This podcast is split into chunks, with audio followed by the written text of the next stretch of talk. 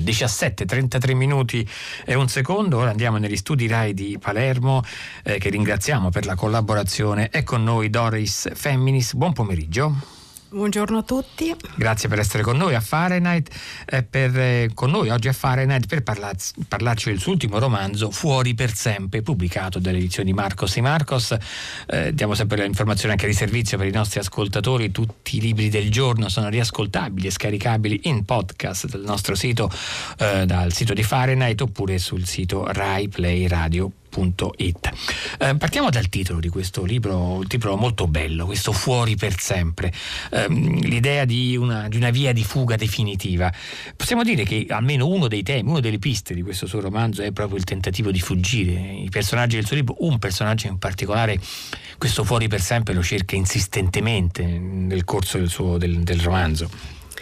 Sì, certamente è, uno, è, una delle tematiche principali, quelle dell'evitare di eh, cercarsi dentro e eh, i vari tentativi che si possono fare eh, per eludere le situazioni, fuggire fisicamente quando qualcuno tenta di spingere a fare la ricerca in questo romanzo direi che ne sono raffigurate alcune di queste possibilità. Lei ha detto giustamente no? quelli che cercano la verità dentro di sé. Mm, è un nobile impegno, un nobile tentativo, e però lei ci, ci insegna, almeno in questo libro prova a farci esplorare, esplorare un'altra possibilità.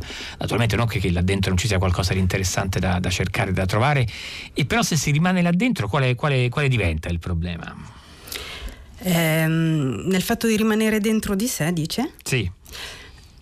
Naturalmente eh, è la, è, la, via di mezzo quella che si ricerca sempre. Si può essere fuori per sempre nel, di, nel senso di completamente fuori di testa per sempre. C'è un modo ma... di dire a Roma dice essere fuori come un balcone, essere fuori come un semaforo, non so se si usa anche dalle sue parti. sì, sì, si e dice vuol dire più noi. o meno questo, no? Sì, effettivamente. Quindi ecco, si può essere per sempre fuori di testa, ma si può anche essere eh, troppo dentro mm. eh, di sé e quindi anche in questo senso poi non si riesce ad essere collegati con la realtà, col mondo e con le altre persone. Per cui è veramente eh, l'idea dei limiti, eh, di riuscire a restare dentro quei limiti che fanno che un contatto con la realtà e con l'altro possa continuare ad esistere, di Senti, non essere troppo né dentro né troppo, troppo fuori. fuori.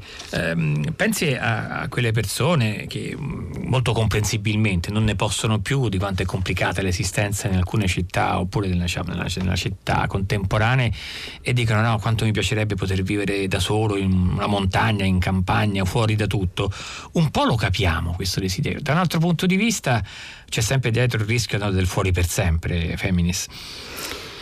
Ma ci sono delle persone che hanno fatto questo genere eh, di tentativi. Gliel'ho chiesto apposta. Eh, e, e, non è, diciamo, può anche non essere fuori per sempre, però spostarsi da una città per andare a vivere in montagna significa comunque che in questa montagna poi eh, si finiranno per creare dei legami, perché qualcuno che veramente fa l'eremita probabilmente è già andato fuori prima di partire dalla sua città. E allora non ha bisogno nemmeno di andare in cima alla montagna. Può andarci, però è già una fuga quella invece di andare in montagna perché si vuole vivere un altro tipo di vita, una scelta che non è una scelta di, di eh, diciamo magari all'inizio uno può decidere che non vorrà incontrare troppe persone perché è completamente saturo dall'urbanità, però poi prima, prima, o dopo avrà voglia di, di, di crearsi delle amicizie, di, di, fare un'attività e quindi tornerà ad essere in una forma di civiltà che è semplicemente meno frenetica. Meno frenetica, meno prestante. Senta, parliamo di Giulia. Chi è Giulia e perché ha molto a che fare con lei questo fuori per sempre? Allora, Giulia è una ragazza che negli anni 90 ha 20 anni e che eh, si ritrova a seguito di un tentativo di suicidio a essere ricoverata nell'ospedale psichiatrico di Mendrisio. E questo è quello che ha a che fare con me, nel senso che io sono infermiera in psichiatria, per cui eh, ho accolto moltissime Giulie eh, nella mia vita. Senta, ho usato già una parola molto bella, l'ha accolta, poi magari due parole su quanto sia decisivo il ruolo di, di, degli infermieri, delle infermiere in un ospedale, si parla sempre no, dei medici, giustamente, della scienza, e però questa dimensione del tutto umana dell'esperienza ospedaliera, se non ci fossero gli infermieri, le infermiere, non sarebbe un luogo dove già è complicato starci, ma senza queste figure, senza le vostre figure sarebbe quasi impossibile starci. Beh, non potrebbe esistere, nel senso che un, una persona da sola in un ospedale che vede il medico, beh, nel caso degli psichiatri per esempio, due o tre volte alla settimana, evidentemente non può vivere mm, in, in un ospedale psichiatrico sen, senza qualcuno. Ma non, so, che... non, non, necessariamente soltanto un ospedale psichiatrico. Ma cioè. anche, insomma, se si va all'ospedale perché eh, ci sono delle cose che non si riesce più a fare, quindi bisogna pure che qualcuno aiuti a farle in questo senso no, mi piaceva quell'immagine che lei ha usato dell'accoglie. Allora, um, Giulia arriva in un ospedale psichiatrico, che cosa le è successo a questa ragazza? Diciamo che è successo quel crollo che può succedere a tutti per diverse ragioni, di, solito per delle rotture amorose, dei grandi lutti o degli eventi molto importanti. A lei quello che succede è che eh, litiga con uno dei suoi fratelli è che questo, eh, questo, litigio risveglia qualcosa di profondamente mm. rinchiuso in sé e che, eh, che freme. Quindi lei quello che tenta di fare, in un modo molto impulsivo in realtà, è di scacciare questa cosa eh, tentando di suicidarsi, quindi a seguito di, di, di, di, questa specie di crollo interno di cui però non è consapevole perché non è accaduto quasi niente nella realtà, che lei si ritroverà poi a, a, a dover affrontare le ragioni di questa cosa che ha fatto e che non sa. Senta, questi, questi tentativi di suicidio sono, ehm, no, con tutta la gravità di quel gesto, tuttavia sono, qui ci rifacciamo non soltanto la sua esperienza di scrittrice, ma anche di, di persone che ha contatto con, con, persone come queste che hanno questi, questi, momenti di crollo, come lei definisce. Sono, sono, gesti definitivi o in realtà sono gesti appunto eh, paradossalmente, eh, molto paradossalmente, quasi un tentativo eh, di, di, è quasi una richiesta che qualcuno mi salvi e che qualcuno cominci ad ascoltarmi. Sono una fine oppure un possibile, anche se sbagliatissimo, tentativo d'inizio? A volte sono delle fini. Ah, veramente qualcuno pensa eh, di morire, poi eh, spesso riesce e a volte no.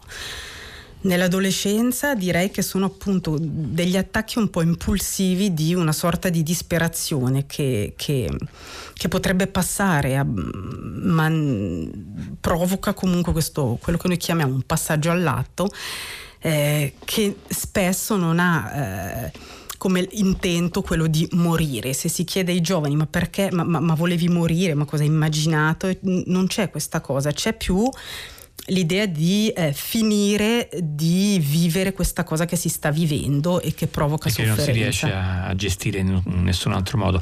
Cioè da quel punto è molto, è, è molto importante che qualcuno sia lì capace di cogliere questa nascosta possibilità o eventualità di, di, di colloquio. Ad esempio una figura che nel suo libro ha un ruolo molto importante è questa della dottoressa Sortelli. Chi è questa donna? Ce la faccia un po' immaginare perché ancora non ha letto il suo libro. La dottoressa Sortelli è eh, una donna che ormai ha forse 35-40 anni e che eh, arriva dalla eh, scuola.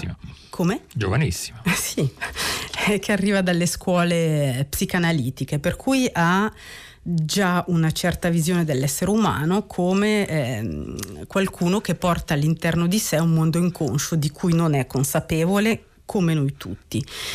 Quindi quando lei incontra Giulia e Giulia rifiuta all'inizio di mm, andare a cercare all'interno di sé le ragioni di questo tentativo di suicidio, lei eh, naturalmente la sprona ad andare più in là a cercare di capire questo aspetto no, psicanalitico, un po', un po', una chiave di lettura per leggere questo fuori per sempre, perché, perché il tentativo di venire a patti con, non soltanto con Giulia, e quel Giulia c'è un'altra figura che c'è in questo libro, poi alla fine c'è una specie di rivelazione, Annalisa, c'è un dialogo nascosto, sotterraneo fra queste due figure. Diciamo questa dimensione di, di, di trovare il modo per, per, collocare questo crollo, è un po' il lavoro che fate voi, che si fa negli ospedali, negli ospedali psichiatrici, cioè si aiutano le persone a, arrivare a questo punto oppure se uno interviene immediatamente, subito, con forse immagino anche il peraltro necessario intervento terapeutico, farmacologico, paradossalmente si blocca questa operazione. Eh, ci sono le due possibilità. Eh, adesso eh, direi che um, le, i ricoveri sono molto corti, per cui non è sicuramente all'interno dell'ospedale che si farebbe questo lavoro, si farebbe un lavoro di eh, cre- per creare una rete di sostegno, per trovare un terapeuta e eh, Giulia uscirebbe probabilmente dall'ospedale dopo due settimane, non dopo svariati mesi, e andrebbe a fare questo lavoro di ricerca con qualcuno. E lo fanno? Studio. Le Giulie della sua esperienza lo fanno questo lavoro? Alcune lo fanno, naturalmente eh, farlo all'esterno dell'ospedale richiede questa motivazione che lei non aveva, per esempio, eh, o che non, che non, ha nel romanzo, per cui era necessario che lei potesse rimanere a sufficienza obbligata da qualche parte, a, almeno iniziare il cammino perché poi potesse decidersi a farlo, no? Eh, non è comunque non si può obbligare qualcuno a fare mm. nessun tipo di cammino, certo. si può però almeno riuscire ad invitarlo, fargli capire a cosa potrebbe servire ed è quello che poi lei riesce sì. ad accettare a un certo punto.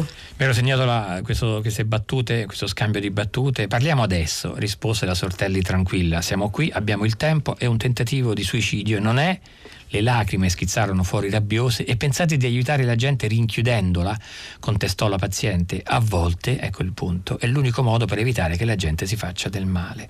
E qui c'è appunto un'ulteriore contraddizione, forse, che mm, per aiutare qualcuno devi, devi costringerlo, e però lo stai costringendo. E tuttavia no, in, questa, in, questa, apparente contraddizione c'è, c'è la possibilità di una cura. Beh, proprio questa è la psichiatria, inizia sempre così perché quasi mai eh, le persone vanno di loro volontà in un ospedale psichiatrico o in, una, in un reparto di psichiatria, quindi ci sono portate, eh, ci devono rimanere contro la loro volontà, qualcun altro al loro posto ha deciso che... Eh, c'è per esempio in questo caso pericolo se eh, Giulia torna fuori, pericolo di, che rifaccia un tentativo di suicidio e eh, qualunque cosa il paziente dica o pensi eh, è il medico che decide, quindi c'è una forma di violenza così eh, iniziale con cui si iniziano tutte le relazioni che poi dovrebbero, eh, si spera, diventino terapeutiche, lo diventano quando eh, superati magari di solito qualche giorno eh, dall'inizio del ricovero, eh, si trova una sorta di mh, terreno d'intesa per immaginare cosa faremo insieme in questo tempo che adesso appunto è abbastanza corto. Senta, ora non so se è un'associazione completamente matta, forse mi ha gestionato il suo romanzo, eh, ma uno scrittore, una scrittrice, lei quando comincia a scrivere un romanzo, c'è Giulia, c'è, c'è la, la, la, psichiatra, all'inizio sa lei quello che devono fare, quello, anche quello che devono dire, dove devono stare un po' alla volta i suoi personaggi, ad esempio la sua Giulia, prende vita rispetto a lei che l'ha inventata, che l'ha ideata, oppure, oppure lei come scrittrice mh, mm, ci tiene che continui a fare quello che lei pensa sia giusto faccia? o la lascia andare via a un certo punto. A un certo punto Giulia va via rispetto a quello che lei si aspettava, Doris Feminis, eh, che, che avrebbe fatto. L'esperienza di questo romanzo è veramente stata un, un'esperienza di fuga anche mm. nella scrittura, perché dopo aver tentato a lungo di, di controllare un po' eh, i personaggi e la trama, eh, visto che non funzionava, ho deciso di lasciarla andare. Ed è andata così, quindi praticamente i personaggi poi sono sfociati da un miscuglio di... Eh, di insiemi di, di, di, vissuti e probabilmente dall'inconscio in parte, quindi direi che mi sono completamente sfuggiti, hanno preso vita propria. Poi sono riuscita comunque un pochino a riorganizzarli. Però questo vuol dire no, che lei come scrittrice in questo caso non ha paura dei suoi personaggi, eh, li ha fatti crescere bene, beh ora andate un po', trovate la vostra strada. Diciamo, io ho fatto eh, la scommessa iniziale di dire lasciati andare perché sennò n- non uscirà niente non porti da questa a casa storia, storia, di psichiatria. Quindi ecco, eh, la mia volontà era quella di metterci la mia emozione, di, di, di, di non frenare nulla. Poi nel lasciarli andare in realtà ci sono stati dei momenti in cui mi sono anche un po' spaventata Quindi ehm, diciamo che l'effetto sorpresa che si può vivere leggendo il romanzo, eh, innanzitutto l'ho vissuto io si è sentito a un certo punto un po' come la dottoressa Sortelli. Senta, Annalisa, l'abbiamo prima menzionata, che, che ruolo ha in questo romanzo Annalisa? Annalisa lei viene a rappresentare, eh, perché l'idea di questo romanzo era comunque di parlare eh, principalmente della psichiatria che è un po' sconosciuta e eh, volevo raffigurare eh, alcune possibilità. Poi appunto questa era la parte un po' controllata della cosa. Annalisa anche lei è sfociata da sola, ma direi che, che se la, col senno di poi è, eh, è una bambina che eh, cresce un po' di lato dalla realtà, mm. cioè non è qualcuno come mm, Giulia, che è sua sorella, che a un certo punto eh, crolla, che ha questa capacità poi di mm, pensare alla sua esperienza e di decidere come andare avanti. Annalisa non è mai riuscita davvero ad entrare eh, in un uh, legame direi vivo con, uh, con il mondo. Quindi lei eh, vive la comunicazione umana come qualcosa già di incomprensibile, i messaggi che riceve le sembra che dicano altre cose di quelle che eh, sembrerebbe che le parole dicano, quindi lei si crea un mondo immaginario già da bambina, un mondo immaginario che va a ricostituire eh, nel bosco. Lei vive in un piccolo paese, eh, va nel bosco e con dei legni, dei sassi eh, eh, riproduce questo piccolo villaggio, le persone che lo abitano e tutte le emozioni che lei legge in quello che dicono, quindi non quello che sembra, ma quello che a lei sembra di capire.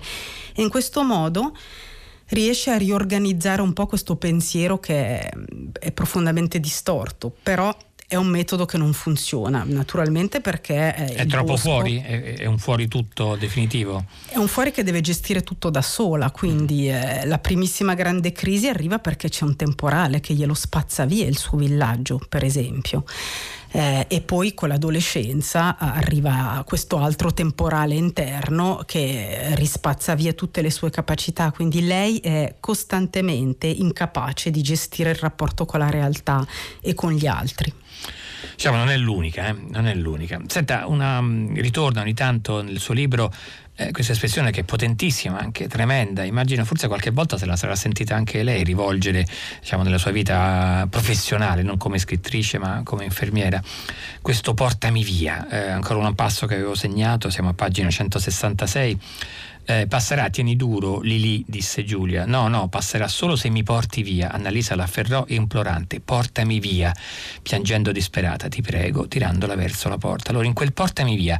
Um, bisogna resistere, bisogna non portarla via oppure, oppure sì. Eh, cos'è lì più importante? Beh, è impossibile rispondere così perché se si immaginasse che... Eh, quindi questa è la situazione in cui Lili è in ospedale e sua sorella la va a trovare. Eh, portami via eh, dall'ospedale significherebbe immaginare che l'ospedale eh, sia, eh, porti male a, a, a Lili, che le, le faccia del male che è un po' quello che Lili crede. Io eh, spero che non sia il caso e che lasciarla lì invece l'aiuterà. Naturalmente i pazienti vogliono che, si, che li si porti via perché stanno soffrendo, quindi mm, in più che già soffrivano prima, adesso soffrono ancora di più perché sono costretti, rinchiusi, eccetera. Quindi c'è sempre questo portami via al quale direi che sì, bisogna resistere. No, qui torniamo ancora a quel gioco che mm, più o meno esplicito che prima proponevamo con lo scrittore rispetto ai suoi personaggi. Senta, nel suo libro poi viene anche alternato parti, eh, parti più narrative, dialoghi, eh, descrizioni con, delle, con, degli inserti che hanno anche un carattere diverso, sono in corsivo, eh, quasi più lirici, quasi poetici. Eh, questa alternanza che, che, cosa vuole dire al, al lettore Doris Feminis? Diciamo che il narratore eh, di questa storia che vede tutto dall'esterno, che racconta questi personaggi, a un certo punto lascia spazio a quelli che sono i diari di Annalisa, quindi Annalisa a un certo punto completamente eh, fuori di sé eh, se ne va a vivere nel bosco con la speranza di ritrovare eh, questa possibilità di riorganizzare le cose grazie alla natura. E in questo frangente lei vive in una capanna, ogni tanto, non si sa naturalmente, non mette le date, mette delle frasi eh, su un quaderno. E queste frasi poi saranno ritrovate, sono i quaderni di Annalisa e lei ha un modo molto primitivo di, um, di descrivere quello che vive, quindi lo descrive proprio in un modo minimalista, eh, racconta quello che vede nella natura, quello che sente all'interno di sé, ma eh, senza interpretazione, ha, ha uno stato stato un po' bruto del... Brutto ma anche molto alla fine poetico perché usa le parole nel senso più, più, pieno possibile senza... Sì, questo è il risultato de- del suo modo di percepire direi, cioè lei percepisce le cose in un modo molto intenso e quindi le parole che trova per dirle eh, eh, danno un po' il risultato di, di, di questa forza con cui lei si sente anche un po' invasa dal mondo, quindi un albero eh, per lei non è solo un albero eh, nel senso di un oggetto lì in piedi davanti, è quasi un essere vivente, questa cosa lo vive con tutti gli oggetti eh, inanimati della foresta, ma specialmente con gli animali.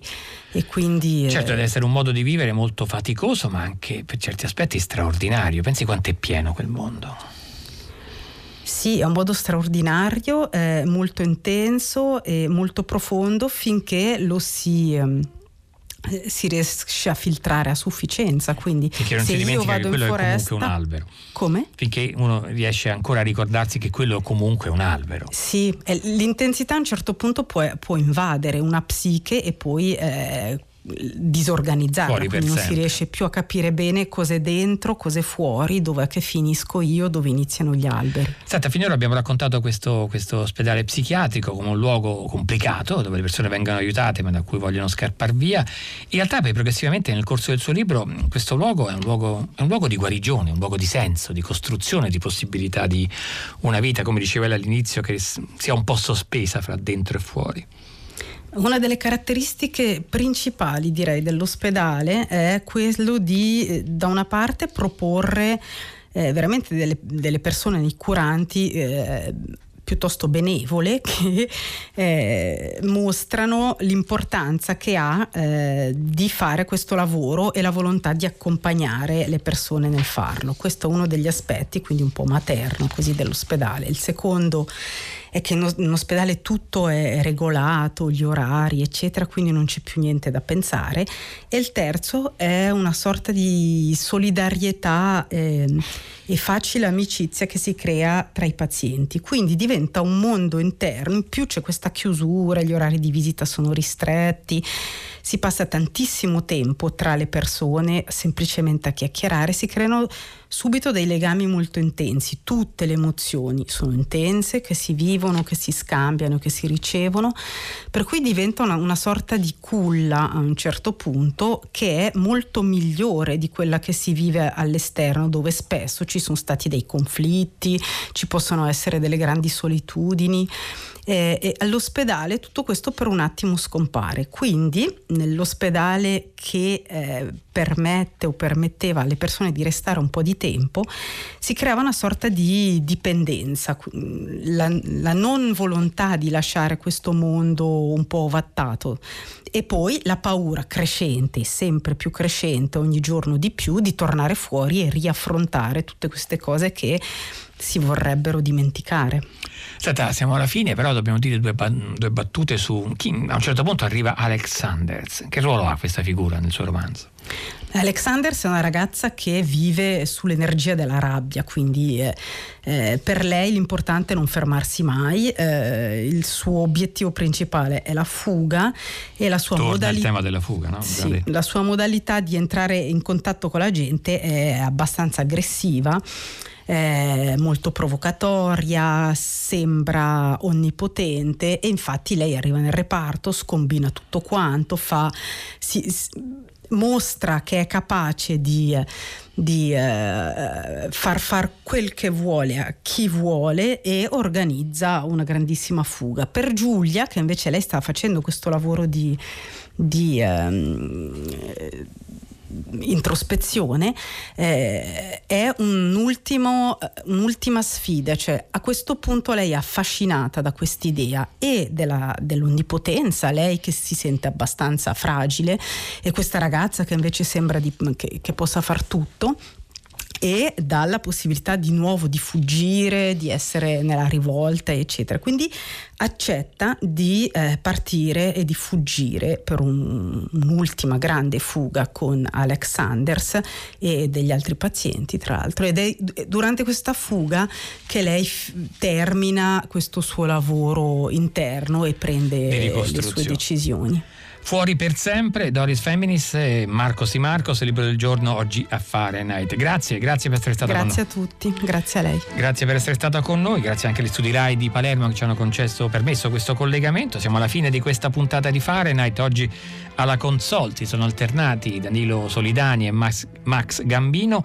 Un saluto dalla redazione di Fahrenheit che è composta da Daniela Pirasto, Giuseppe Calasciura, Michele De Mieri, Laura Marinelli, Clementina Palladini e Laura Zanacchi. Eh, la regia è di Benedetta Annibali, il programma è a cura di Susanna Tartaro, la voce che ascoltate è quella di Felice Cimatti. Tutti quanti vi salutiamo. Vediamo appuntamento con Fahrenheit eh, per domani alle 15. Come sempre rimanete qui ancora su Radio 3 pochi secondi e ascolterete la voce di Luca Damiani per 6 gradi. A domani alle 15.